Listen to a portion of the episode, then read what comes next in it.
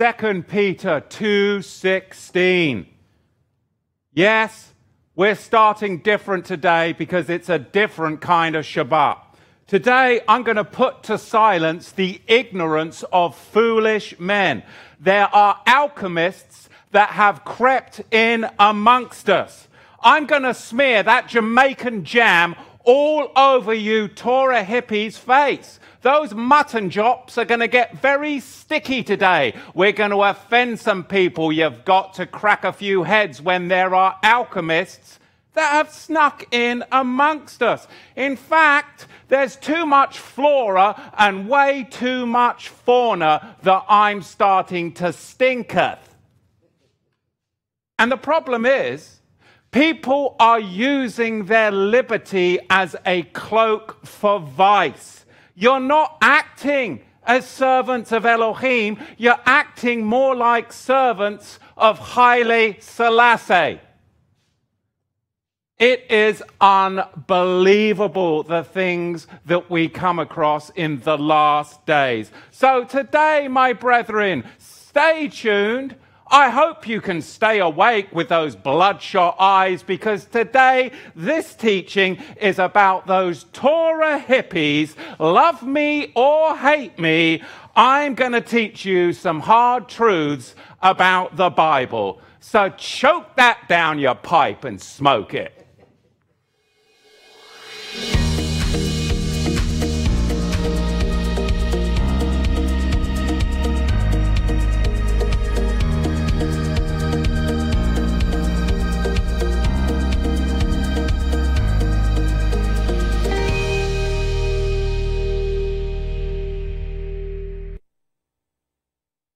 And greetings to the 12 hippies stoned abroad. Yes, you heard me right. It's going to be a little bit of a bumpy road for you today. But this teaching, I pray, the purpose is to sober you up and prayerfully bring you back into the fold. You've become secularized. You're no different than the world, and it needs to be called out, because I'm not going to listen to the silliness and folly that people try to layer and hide behind the word with their license to sin. So today, delve into a little bit of a teaching, because it is written, brethren, my sobriety, it is for your cause. Sobriety, it is for your cause. Therefore, let us not sleep as do others, but let us watch and be sober. Let us who are of the day be sober, putting on the breastplate of faith and love, and for a helmet, the hope of our blessed salvation. It is so important in these days that we remain vigilant, that we remain sober, of good behavior, of good report, given to hospitality, apt to teach, and be sober-minded. So if, and it is a big if, some of you bohemians out there, if you can keep the matchsticks opening your eyes, you can wipe away the tears and all the bloodshot and not fall asleep on your couch with your potato chips through this teaching because you've got the munchies, then maybe we could address the alchemist among us. How are you going to remain sober if you're taking psychoactives? How's it going to happen? It's not going to happen at all. How can you be of a sound mind if you take psychoactives? If you're under the influence of psychoactives? Who are you kidding? Not me. You are living no more like a secular person than those from the hedgerows and those from the wayward paths. These are the practices of alchemy. There is nothing new under the sun, even though people think that we've come out with new laws and we have new liberties. It is called alchemy, masquerading behind verses of Scripture. 1 Peter chapter 5, verse 8, it is written, be sober, be vigilant, because your adversary Satan, as a roaring lion, walketh about, seeking whom he may devour. How? By accessing portals, by accessing gateways, those familiar spirits that you opened up in your early years. And now you think, because laws have changed, that you have license like the heathen to act like the heathen. But you're forgetting of the portals that you opened up in your younger years. How do I know such things? Because I used to be one like those in the hedgerows and the hippies. Because it says here in 1 Corinthians 10 and the 23rd verse, all things in Torah law are for me, but all things are not expedient. All things in Torah law are for me, but all things edify not. This is very important for us as believers to understand. Let me give you an example. The patriarchs had multiple wives. It is permitted. It had a purpose. There were limited protections for women, and this is how the people of the period placed protections upon women. It had a purpose. It was a limited purpose, but it has a purpose still today. What, for example, would happen if a Mohammedan was converted, came to know Yahusha, and he brought along with him his family and his 3 wives? Well, the traditional Christian church would say, well, you've got to get rid of 2 of those wives because it's not allowed, and they would become destitute, and so would their children. There is a provision in the Torah of that you would allow the man to come as he is into the household of faith. There is a particular provision and a purpose for it. It is the protection and welfare of the family unit. But he hasn't made provision, Yahuwah. He hasn't made provision for your Western male to cloak himself in Hugh Hefner's robe, has he? Now, that's the difference. Yahuwah has not made provision for us to cloak ourselves in a robe of perversion and dabble around in plural marriage, because that would be vice. We would be hiding behind the Scriptures for the purpose of vice, not implementing the Scripture for the safety and welfare of the family unit or women in particular. Do you see how all things in Torah are lawful, but not all things edify? All things in Torah are lawful, but not everything is expedient for you. There are limitations and restrictions, and we cannot use the Torah unlawfully so that we can live in vice. There's a difference. Why I want to give you this introduction is so, as I pedal forward into the Word, we can see the foundation of how we must implement the Word. Justice must be administered justly. It cannot be abused. You see, there are always going to be ends of the spectrum. There are always going to be extremes of the spectrum where things are permissible, but they are not expedient for 95% of believers. 95% of the time. 95% of the time, they are not going to edify 95% of the believers. Most men don't need to save the other woman from human trafficking or a life of harlotry. Most men don't need to do that, do they? No. And most men aren't coming to Yahusha from a Mohammedan background with a herd of hijabis following behind them, are they? No. That's just the end of the spectrum, the small percentage. The majority, they're not living and coming from that type of background. So alchemy is what I want to talk about and expose today. Alchemy, in fact, is an Arabic word, alchemia.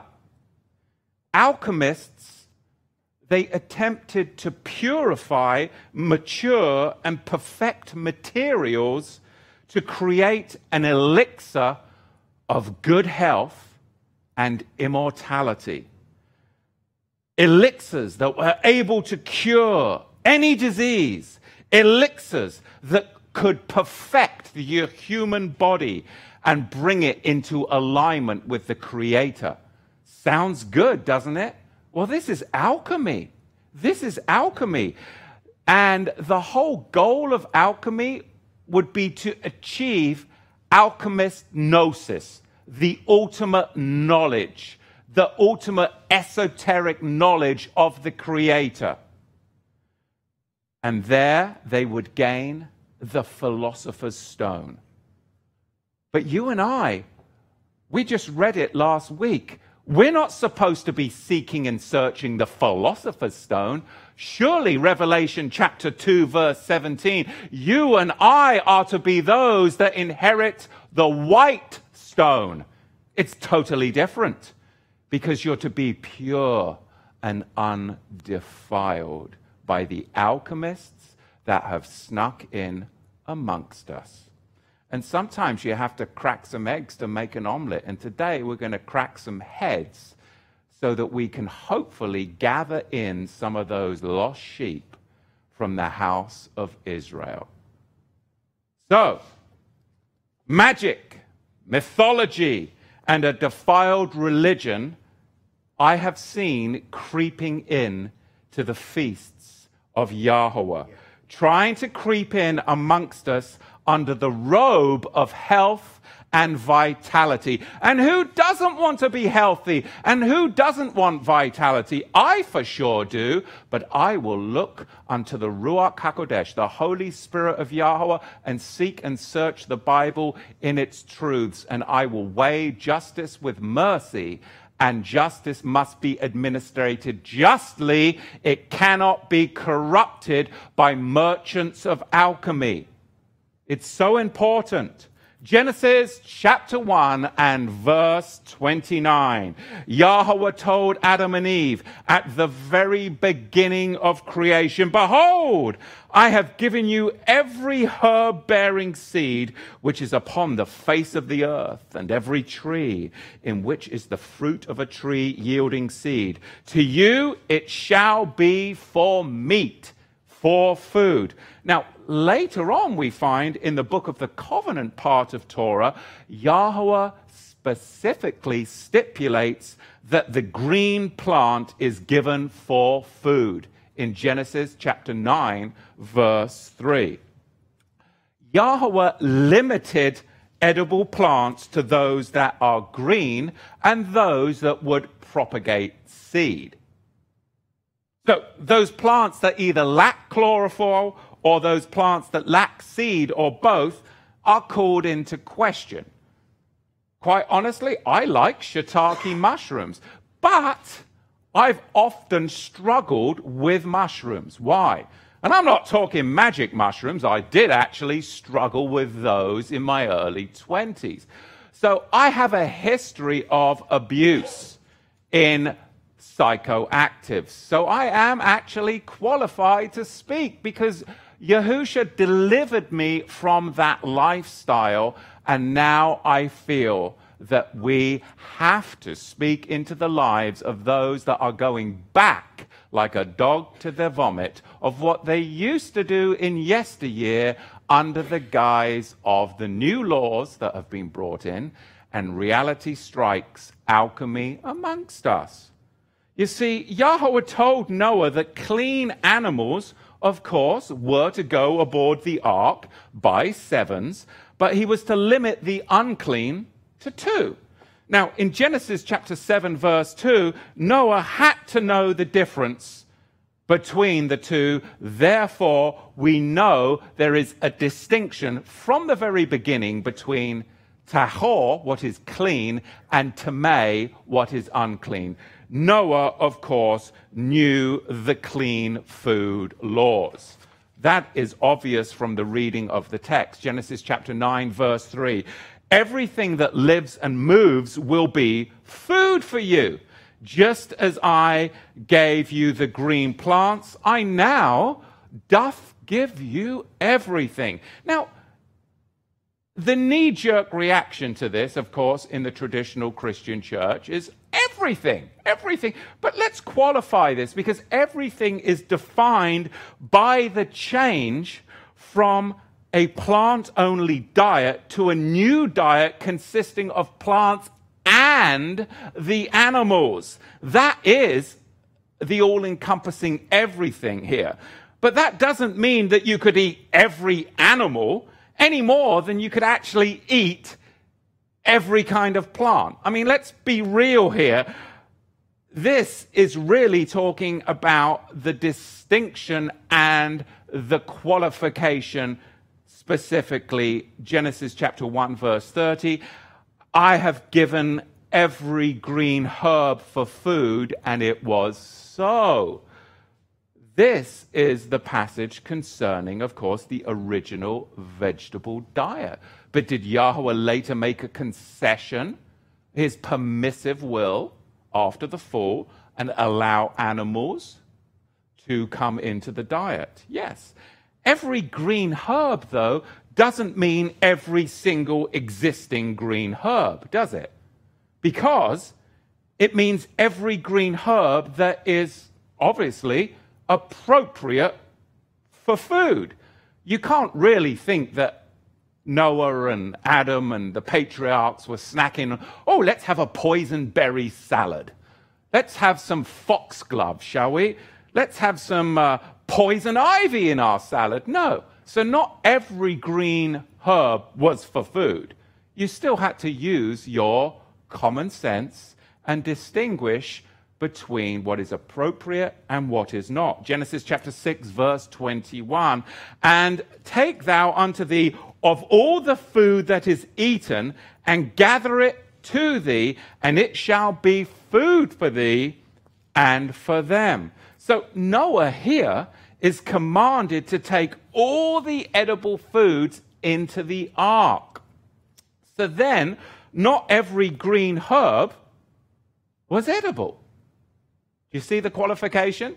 Not every green herb was edible. Only every green herb given for food. Not the poison berries. Not the poison ivy. My wife isn't here today because she's at home suffering from poison oak, because my little Levi was up in the back pasture and he's got it all over him, and he snuggled up to his mother and it was all in his hair, and it's all, she's broken out. And these little kids of mine have grown up amongst poison ivy. So they've got a very good immunity to it, especially Moshe. And Levi's is pretty good as well. But my wife didn't grow up amongst the poison ivy, meaning, look, you can't just whitewash everything to fit your theology because you want to eat everything and you want to unjustly or misappropriate the scriptures. All that to say this, the text says that we should be able to eat every plant that bears seed and every green thing. Some things are profitable and others are not. Other times, the manner we appropriate it does actually make all the difference, doesn't it? That's how we must balance things with maturity. For one example, foxglove will kill in small amounts, But it also, in minuscule amounts, does actually have medical benefits. Now, let's go to the sheep verse of the alchemists amongst us. Let's turn to Exodus chapter 30 and the 22nd verse. Yahuwah commands Israel here to make a special anointing oil with which to anoint both the tabernacle and the priesthood. And here's the sheep verse of the alchemists. Moreover, Yahuwah spoke to Moshe, saying, also, take for yourself quality spices, 500 shekels of liquid myrrh, half as much sweet-smelling cinnamon, 250 shekels, 250 shekels of sweet-smelling cane. We'll camp out on that word right there, sweet smelling cane. 500 shekels of cassia, according to the shekel of the sanctuary, and a hin of olive oil. Huh? That's not much olive oil. And you shall make for these a set-apart anointing oil, an ointment compounded according to the art of the perfumer. It shall be a set-apart anointing oil. So here's the sheep verse, but let's now break it down. Because the set-apart anointing oil, it does, in fact, contain a herb. And the herb is called kaneh bosm. Kaneh bosm. It's spelt kaf, nun, chay, bet, sheen, mem, sofit. Kaneh bosm. Now, this translates into fragrant cane or sweet-smelling cane. But the problem is, you Bible stoners out there, man, it sounds like cannabis, doesn't it? Yeah. And that's the problem, see, because I remember being a stoner, and I know those conversations and how they happen. And that's how people think. Kaneh bosm. Hey, dude, that sounds like cannabis. Free ride. Bible permits me being a stoner. Hang on a minute. Let's really break here and see if that stoner analogy actually works, instead of hiding behind familiarity. Instead of hiding behind the word, which to me is dishonorable unto the King of Kings. Because I am commanded to live a sober life. And the scripture sobers us up. It does not give us license. It is here for a specific purpose, to deliver us from iniquity, sin, and death. And the biggest sin and death of all is our own vices. Nowhere does it say, I know people want it to say that, but it does not say anywhere, thou shalt taketh the kaneh bosm, you shall taketh it, and roll it up in the finest King Jimmy parchment and smoke it. There isn't a verse that says that anywhere in the Bible. Think about it. 6 pounds of ganja steeped in less than 2 gallons of olive oil. This would be seriously potent. That then you're telling me that 6 pounds of ganja steeped in 2 gallons of olive oil is then going to be poured over the head of the Kohen Gadol and seep into his skin and permeate his... Is that the kind of Elohim that we serve, that is into acting with psychoactives upon the high priesthood? That sounds like corruption to me. Because If this was so, then the high priest would be absorbing so much THC that the effect of this oil soaking into his body would have been nuts. Absolutely nuts. Let alone if it was lit up as incense inside the tent. And this is what some people, the alchemists amongst us, want you and me to believe. Well, just track with me. Now, this kaneh bosm is mentioned 5 times in Scripture. Exodus chapter 30, verse 23. The Songs of Songs, chapter 4, verse 10. Isaiah chapter 43, verse 24. Jeremiah 6:20. And, of course, Ezekiel chapter 27, verse 19. We're looking at Tyre or Lebanese black, according to the alchemists. But let's go back to the tabernacle here. Did you forget, because I think a lot of people did you forget the commandment to Aaron? You know, the high priest and his successors? In Leviticus chapter 10, verse 9, drink no wine or strong drink, you or your sons with you, when you go into the tent of meeting, lest you die. It shall be a statute forever throughout your generations. So sobriety was a must for those coming into the presence of Yahuwah. An absolute must. This makes the claim that it was in the anointing oil even more ridiculous. That Yahuwah commanded large amounts of pot to be burning in the very holy place within the tent, to be dumped over the Kohen Gadol so all the THC could soak into his body and corrupt his mind with psychoactives. Do you really want me to believe that? Because this is what the alchemists amongst us want you and I to believe. I mean, weigh it, measure it. Sure, Yahuwah says, no, I do not want you to drink any strong drink at all on pain of death. But go ahead, inhale deeply. Really? I think not. First of all, it has to be pointed out, the holy oil, even if, and I mean, it's a massive whopper of an if. Even if, as some would say it is cannabis, it was still only for use with the temple priests, wasn't it?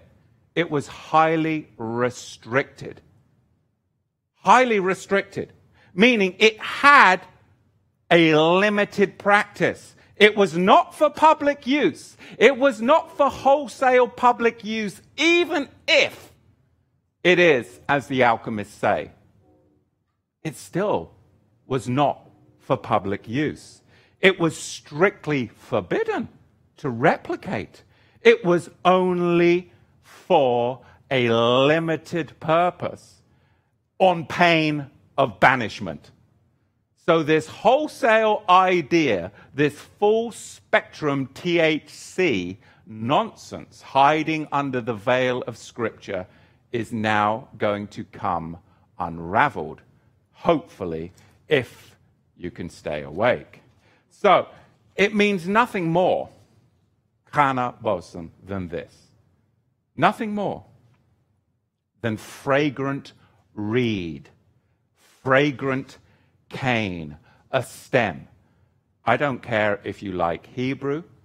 I don't care if you like Greek. You cannot introduce your own presuppositions, agendas, and biases reading dope into the text.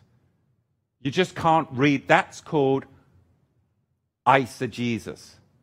We need to extract what's actually in the text, exegesis, not introduce our own thoughts, opinions, and agendas into the text. This really, in reality, this could be absolutely anything from the Gramineae Poaceae family, which is a particular grass family in that region. Phragmites australis, from where we get the Greek word phragma, meaning a fence, a screen, a hedge, from the habit of hedgerow or hedge-like grow from ditches.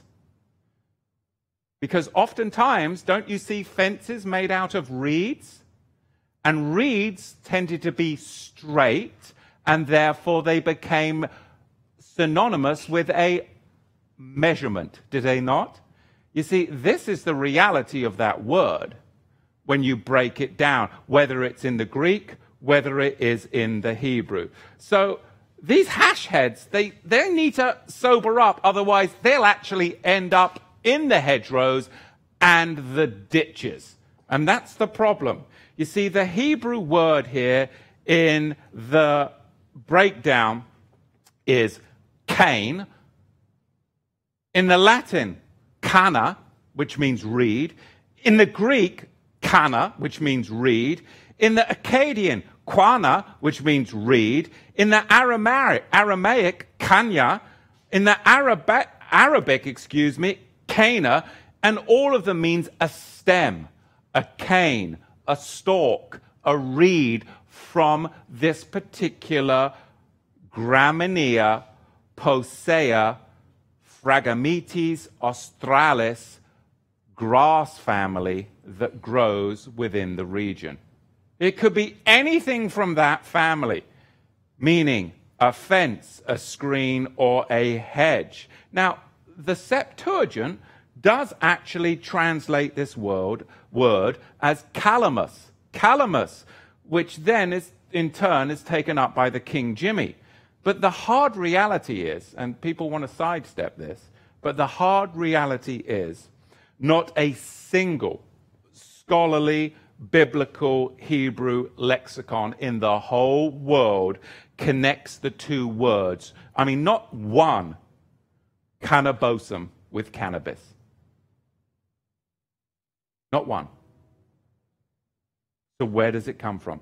I mean, nowhere does it say, "Thou shalt take this kaneh bosm herb and roll it in fine parchment and setteth it alight and smoketh it." It doesn't say that. Nowhere does it say, "Thou shalt distill this down into fine oil and rub it all over thy body so that the THC and psychoactives can come into your brain." Nowhere does it say this whatsoever.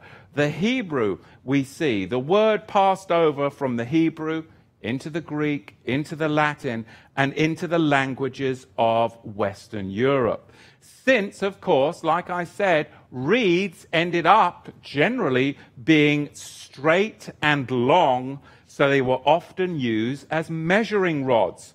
And from this concept, we get the reed coming in to mean a standard. A standard, ultimately, it meant an authoritative standard or law.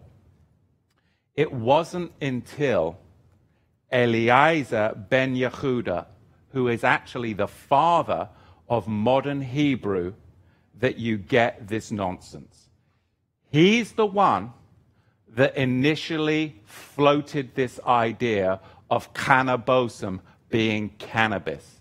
This is the father of modern Hebrew, and so we will now connect to where the root of this alchemy in the 21st century comes from. Of course, it comes from Eliezer ben Yehuda in the beginning of the 20th century, and it was later then, that standard was then later taken up by a Polish Jew, Ashkenazi, called Sula Bennett. She happened to be a Polish anthropologist, and she carried on with the Mary Jane connection in the 20th century. So the root of this farce, as always, look, it's this simple. It is a Scythian hypothesis.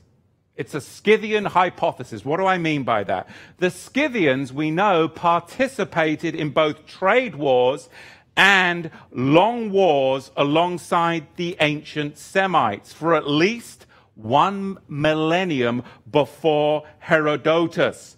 And he encountered them in the 5th century before the Common Era. They were known to the Greeks as Scythians, but to the Semites they were known as Ashkenaz. That's where this alchemy hypothesis comes from. You've been bewitched by Ashkenaz. Do you not see? Most probably not, because there's too much psychoactive THC going through your brain. Now, let's break this down even further, because it really is about broad brush strokes here, the bigger problem that we have in the believing householders' faith in these last days. Those that do fall prey to the dope eisegesis, they do actually fall. And they fall because they want to prove their pre-held point of concern, which is to validate or license their behavior. And of course, this tabernacle verse with the anointing oil is their go-to verse, providing, of course, their confirmation bias corresponding with their pre-held agenda. And of course, their pre-held agenda is they're major stoners, or they used to be. So I'm not into stoner hippies, okay? And I'm not into stoner hippies showing up at the feasts with bloodshot eyes. I'm just not into it, okay? I did that in my 20s with secular heathens. I'm not going to do it now.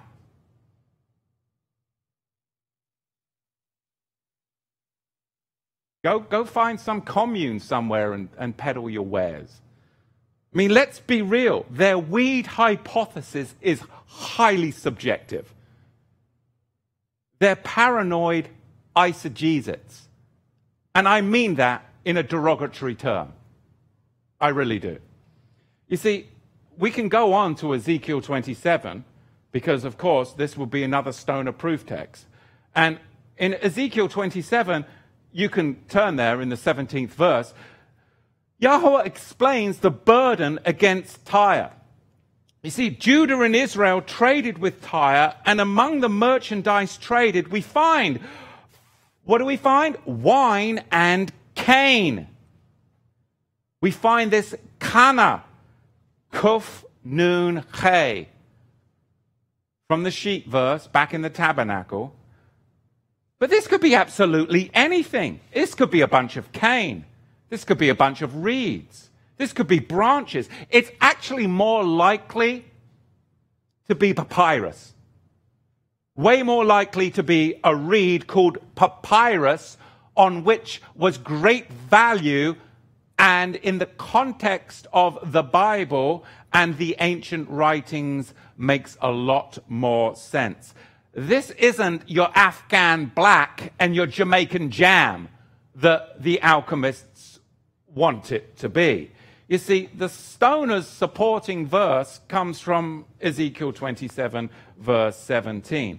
Judah and the land of Israel were your traders. They traded for your merchandise, wheat of millet, honey, oil, and balm. Damascus was your merchant, because of the abundance of goods you made, because of your luxury items, with your wine of Heblon and with your white wool. Dan and Javan paid for your wares, traversing back and traversing forth, wrought iron and cassia and cane.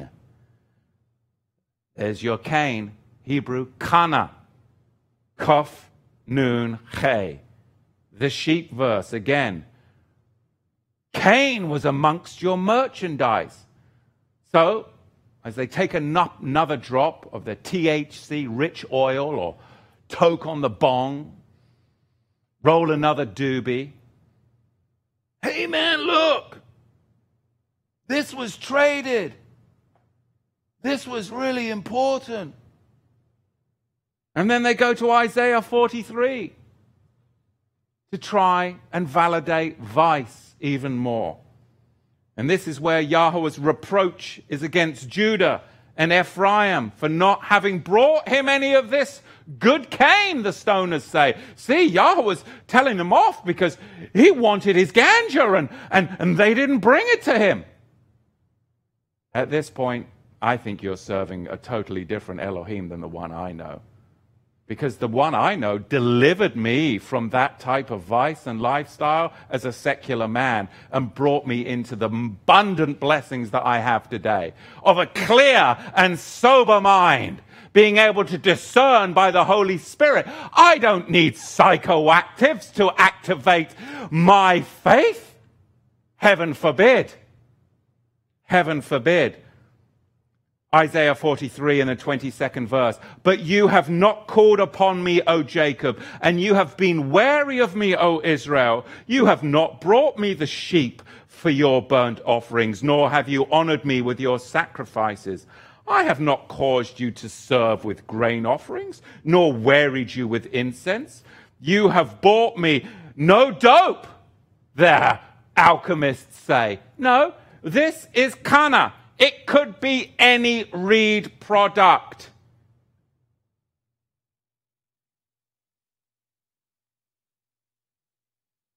A measuring rod, papyrus. Look at the text and extract the information from what the text says. Do not put your own stoner ideas into the Bible. It's wrong. I don't want to hear it. I'm tired of it, and I'm tired of looking at glassy, bloodshot eyes. Paranoia. Is he offended with me? Oh, dude, you're paranoid. You've got so much THC running through your system, you're paranoid. Clean your life up. And I can be authoritative on this because I have been delivered from that particular vice. When I was 13 years old, all the way until I was 24, I wake and bake. I've even forgot how you say it. Wake and bake every day.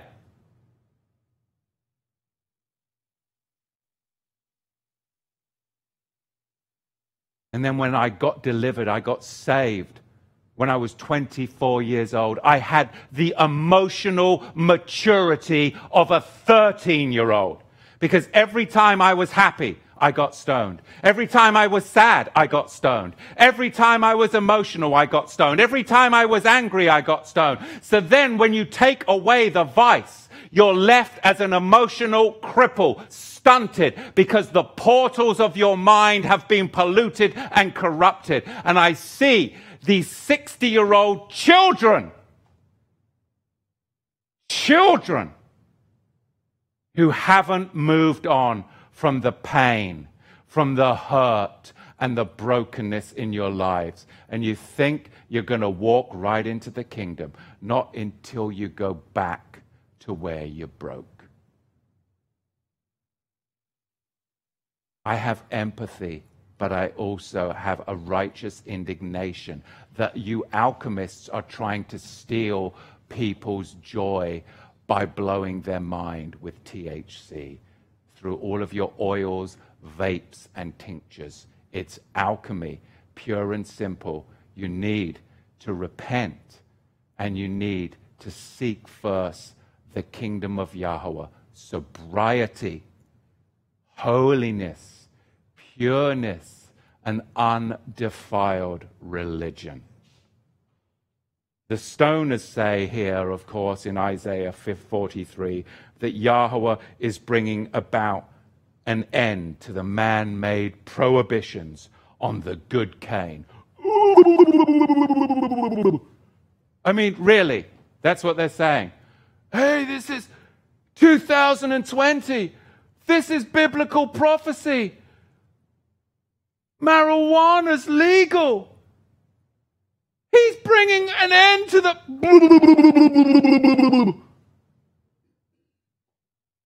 Wow.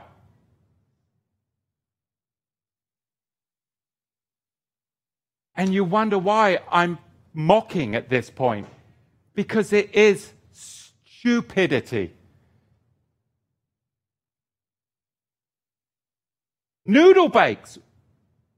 And they've most probably been filling those noodle bakes with weed. And I know, because I used to do that. You know, the hash cookies, the hash bakes. Oh, yeah, I used to do that. But psychoactives are not part of the kingdom of Yahuwah. We know that old seed-bearing plants were given to us for food, but that doesn't necessarily mean that old seed-bearing plants are given to us to smoke, to vape, or to rub all over our bodies, does it? Yes, Yahuwah does allow us to drink alcohol, but he doesn't permit drunkenness. And yet we see people wanting to cloak themselves in scripture so that they can continue in vice. Mind out of control, substance use is substance abuse. Isaiah chapter 28 and verse 1. Woe to the crown of pride, to the drunkards of Ephraim, whose glorious beauty is a fading flower, which is at the head of the verdant valleys. To those who are overcome with wine, behold, Yahuwah has a mighty and strong one, like a tempest of hail and a destroying storm, like a flood of mighty waters overflowing, who will bring them down to the earth with his hand. The crown of pride, the drunkards of Ephraim, will be trampled underfoot. In 1 Peter chapter 4, verse 7, we are admonished how to live. We are admonished, how to behave. And you can't be sober if you're consuming psychoactives, THC. The end of all things is at hand. Therefore, be self-controlled and sober-minded for the sake of your prayer life. And I understand that there's a whole group now that are going to be all upset. But that's okay, because things are progressing. And as the secular world goes one direction, the believers of Yahuwah need to go another. So let's talk about a few things, and then those of you in the chat, post some questions, and we'll see if I can help with the answer navigating through this topic. Something that, of course, is going to come up is CBD, okay? CBD. Now, there's a huge difference. There's a huge difference for medical use and medicinal products versus recreational use and dispensary sales, okay? There's a huge difference between CBD and THC, because THC is a psychoactive that opens up portals to the occult realm. So that is magic. It is alchemy when THC is involved. You also have to weigh it with who you are and where you come from. Do you come from a lifestyle of recreational drug use? Did you used to partake of marijuana in your earlier years? Then you have no business messing around with THC in your latter years, because you have already burnt through your chips. You've already burnt through your chips. You don't have the options that other people that don't have that history may have. Now, CBD and grape juice, they do not affect your sobriety, do they?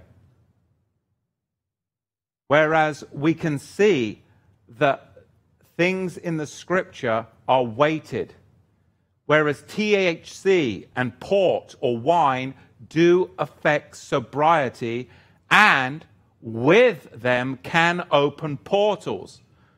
Now, with alcohol, it has to be in excess, which is called drunkenness, which is prohibited within the Bible. With THC, even a minuscule amount, just a milligram or under a milligram, is enough in its mind-bending abilities to open up spiritism and magnetic portals.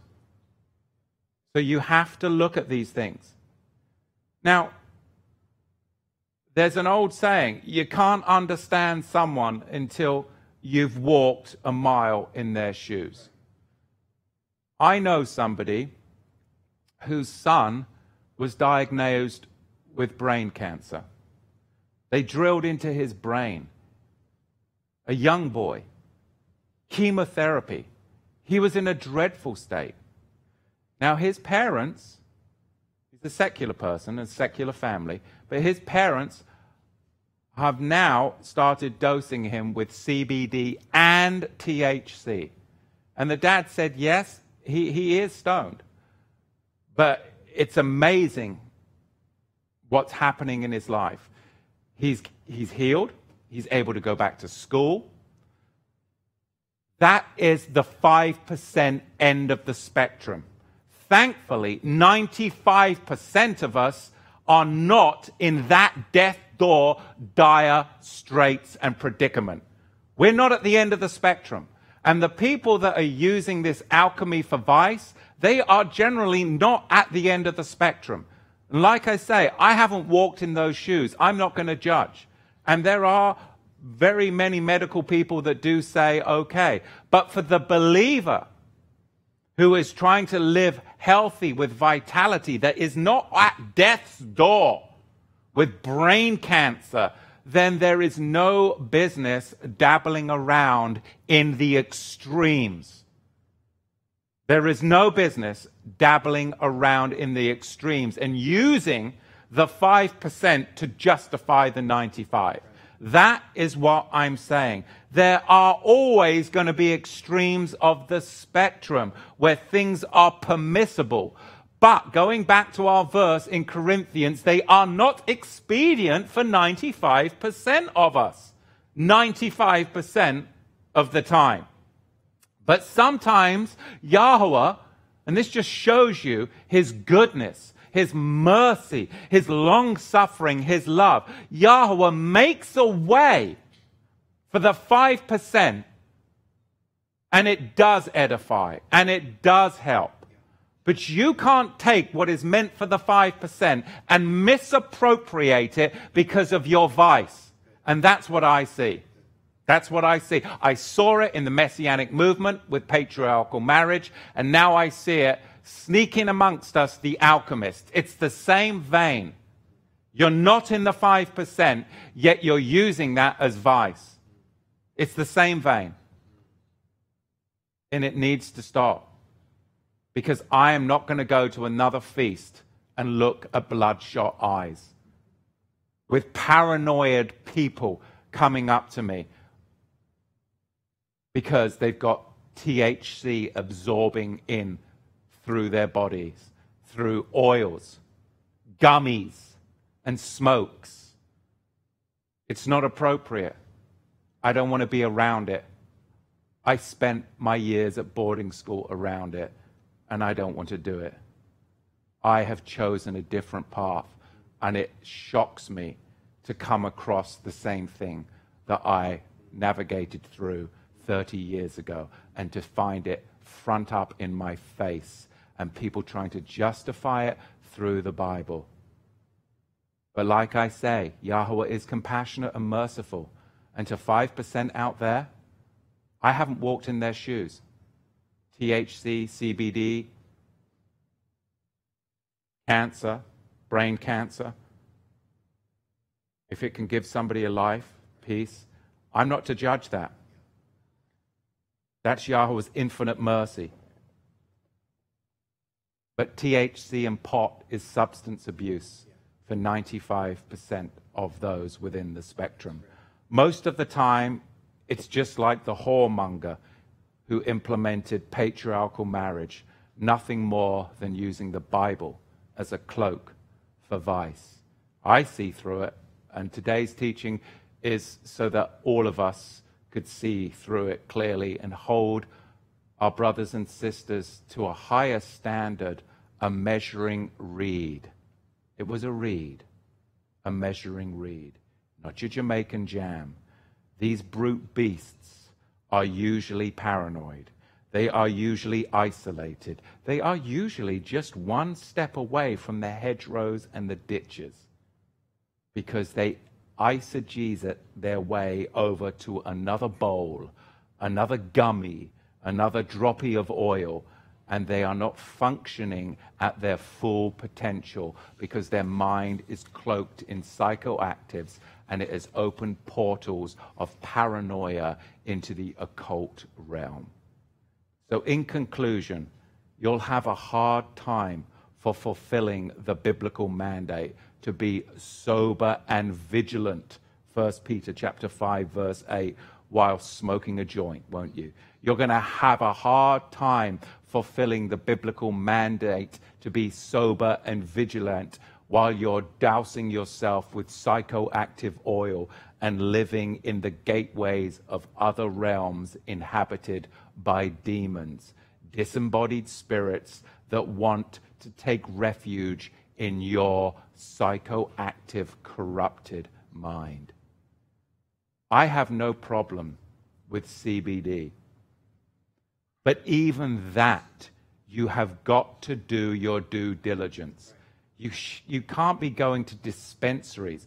You need to be buying, if it's going to be CBD and there are health benefits, then it needs to be third-party verified by an independent lab that it doesn't have THC in it. It needs to be organic. It needs to be non-GMO. It needs to be extracted by a proper method. And it's different than if you go to a dispensary, because you have usually no third-party independent lab testing it. Okay? So I have no problem with CBD. Sometimes there's huge examples of how it does benefit the health. But again, even if you do take that, you just don't go down to the dispensary and get it. It needs to be third-party, independently verified, no GMOs, no THC, and organic. That is my opinion. And that is an opinion. You can take it or leave it. But it doesn't have the psychoactive qualities. It does just have the good qualities to it. So anyway, I'm not going to be fooled by the Torah hippies, the alchemists amongst us. So let's open up some questions and see what we've got. I mean, I'm sure my phone is absolutely gone nuts. Oh, my goodness. Oh, I'm not going to be able to get through all these. Oh! All right, here we go. All right, which camera are we on? Oh, we're all right. Okay. Ah. All right, so this question to all of you brethren out there on the chat, this is from Constantly Questioning. So are they shunning... Hang on. All right, let's try that again. Oh.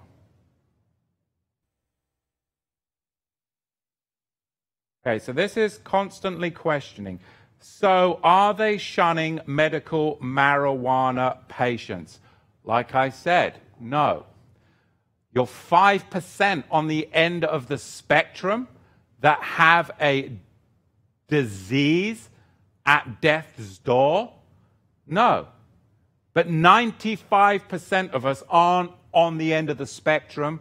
We, if you choose to use CBD, do as I have said and make sure that you do it with good stewardship without the psychoactives.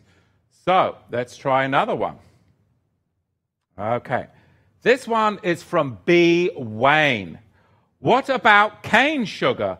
Sugar is a drug consumed by all. It destroys your body. Well, that's an excellent, excellent point. I mean, I used to do sugar in my tea. I don't. I really like monk fruit. But again, these are my opinions. And yes, I mean, diabetes is a real thing, and it is a killer as well. So you have to be careful, for sure and for certain. Okay, this question is from Stacy Bennett. Question for Matthew. Do you deny the medical healing properties of cannabis? Again, do you reject all natural herbal medicines? I am a big supporter of natural medicine. A big supporter of natural medicine. And again, let's look at this as a distinction between CBD, which is non-psychoactive, and THC, which is psychoactive. That's what I'm talking about. You cannot deny, any of you that have been stoners, like I once was, the psychoactive quality of THC spiritually opens up portals into the demonic realm. Now, why would you want to do that? Now, if you're genuinely at death's door, heaven forbid, with brain cancer, and that is your only option, that or dying, then I haven't walked down that road. I haven't put those boots on. That is not my place to judge. I'm just giving you the reality of the dangers of THC. And in my years, it's the 95% that are on the THC that come to the feasts, bloodshot eyes, that shouldn't be doing it. So I'm a great proponent of natural, healthy medicine. I do not like pharmakia. I do not like pharmakia. So again, great question, great question. Oh, there's a lot here. Let's see what we got here. What if you cannot sleep because of hormones and you take a bit to sleep? I think if you have problems sleeping, that if you decide that you want to try and take some CBD, go ahead and do it. I'm not advocating that, but if you want to, but be cautious. I'm not a medical doctor. I can't advise you, obviously. But there are many, many studies that CBD, that is non-psychoactive, and as believers, we have to acknowledge there is a spiritual component to this. Okay? I was dead, and now I'm alive. And when I was dead, I was heavily under the influence of psychoactives. I'm alive. I know there's a spiritual component. You can argue with me, but I know. I have walked in those shoes. I know. THC has a psychoactive component to it that opens up the spiritual demonic portals in your mind. If you're having problems sleeping, then I would say a third-party verified CBD with no THC, non-GMO, organic, may be a great option for such a person. And I think that that is totally righteous. Okay, so let's see. This one is shot from, sorry if I mispronounced this, Sharabeth Yar. Question, if the THC is wrong and it is considered alchemy, then how is taking any pain medicine from doctors okay? Well, again, that's something you'll have to struggle with. I'm very wary of taking pain medicine. Any medicines. I mean, we have all seen it. I mean, I had my appendix out years ago, and I had hydrocodone. You know? Very, very, very dangerous stuff. You know, if you have a genuine medical concern, I say, and your doctor recommends something, you get on it and you try and get off of it. And if there's a natural alternative, then try the natural alternative. But sometimes, you know, when there is cutting of the flesh or in a burning of the flesh and surgery, then there is a time and a place for those things. But to stay on them has definitely, I would question that. I would. So again, these are not easy questions. I do not have the answer for all of it, but I do know that THC and psychoactives, for 95% of us, 95% of the time, is unacceptable. And that you cannot find that in the Bible unless you are an expert in eisegesis, implementing your own ideas into the text. Because when I extract out of that, I see reeds, I see papyrus, I see a family from the grass family native to the area of Israel. I do not see a license for sin. So again, let's have a look and see. Ah, this is interesting, isn't it?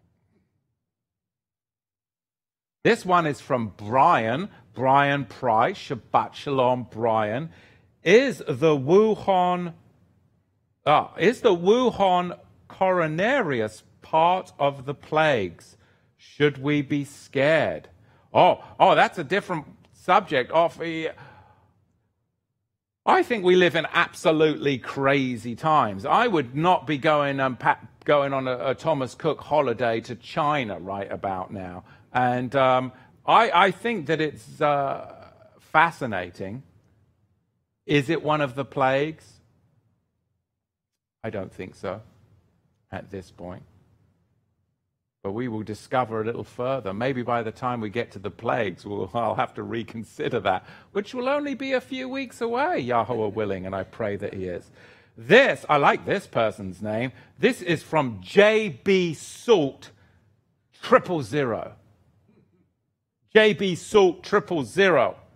Questions for the chat. Are we to avoid alcoholic drinks at all? Not shot of whiskey, not for me. I have lost all desire to drink strong drinks. I just want to understand and be able to explain to others. Well, I think if you've lost all desire to drink strong drinks, great, amen to you. You're going to be in a very good position. The Bible does, of course, allow drink, wine, and even strong drink, but it is all to be done under the protections of the word, which is to avoid the ends of the spectrum, which is drunkenness and folly. Now, of course, people again use this for license, because it does say in the Torah that you can save up your tithe and you can then bring strong drink to the feasts. Now, in times past, we've had people that have taken that literally. And, you know, the feasts are not today, when there is literally a liquor store on every corner. That is not what we're talking about.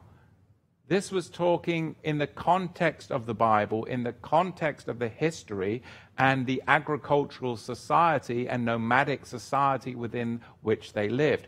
I think to misapply that to the 20th and 21st century, when there is a liquor store on every corner, is totally inappropriate. So, again, you have to steward your ship with all righteousness. A little drink, if you so desire, but it must be done responsibly. So, again, here's one from Mickey. Mickey, would you agree that depression is a disease? I have friends that use weed to treat their depression.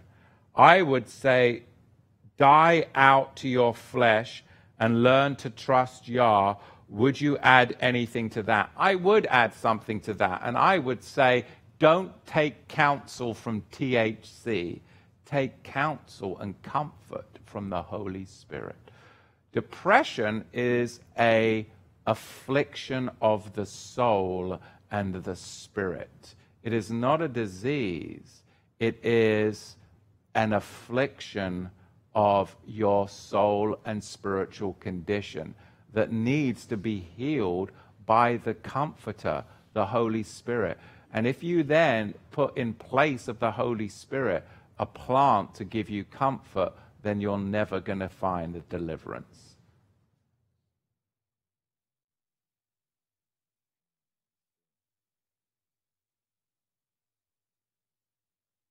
This is from Julia.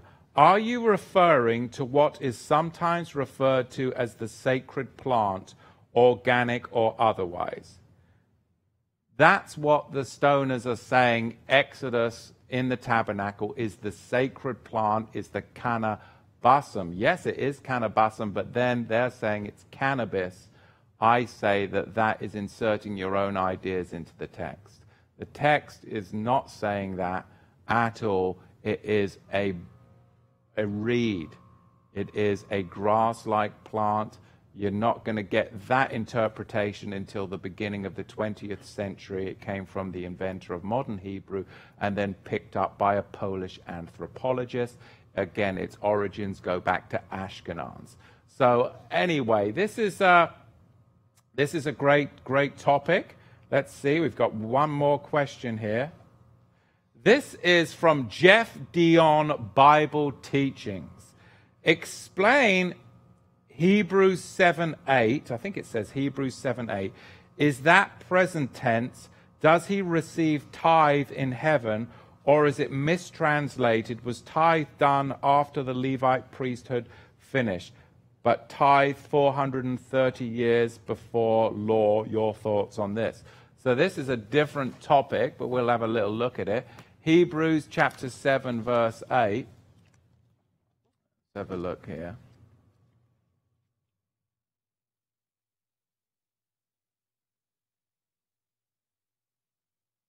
See what it says.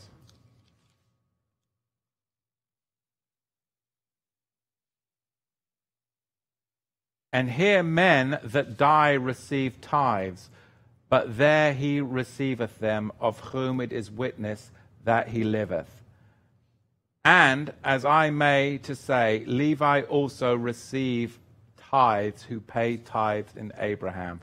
For he was yet in the loins of his father when Melchizedek met him. If therefore perfection were under the Levitical priesthood, for under it people received the law, what further need was there for another priest? So, yeah, this is basically, I think people often have questions about the tithe.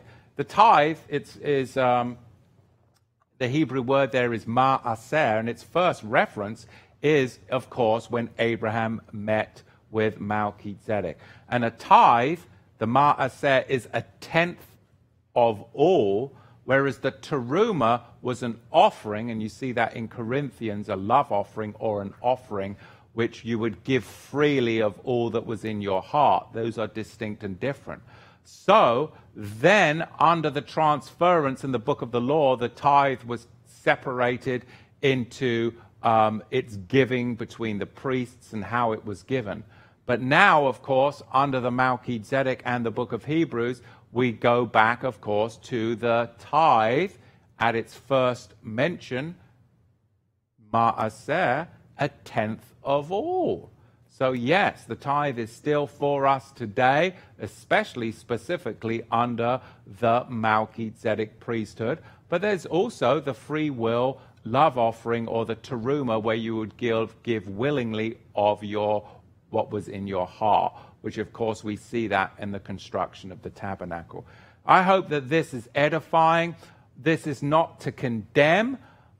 It is really my hope to help bring people back from the brink. And I know the temptations of the flesh. I have them. We all have them. But we must overcome those temptations. And again, the 5% on the end of the spectrum doesn't justify 95% of us inserting our ideas into the Bible, when the Bible clearly, in no Hebrew lexicon that is of any value, does it associate kaneh bosm with cannabis. It is an invention of the alchemists. So be careful out there. The world is perilous, and we live in perilous times. Please give us some thumbs up if you like this video. Do subscribe to the channel and consider supporting this ministry with the tithe, the ma'aser, because we appreciate all of you out there that do tune in, share the videos, like us, subscribe, and we will catch you, Yahuwah willing, with a clear and sober mind next Shabbat. Baruch Hashem, Yahuwah.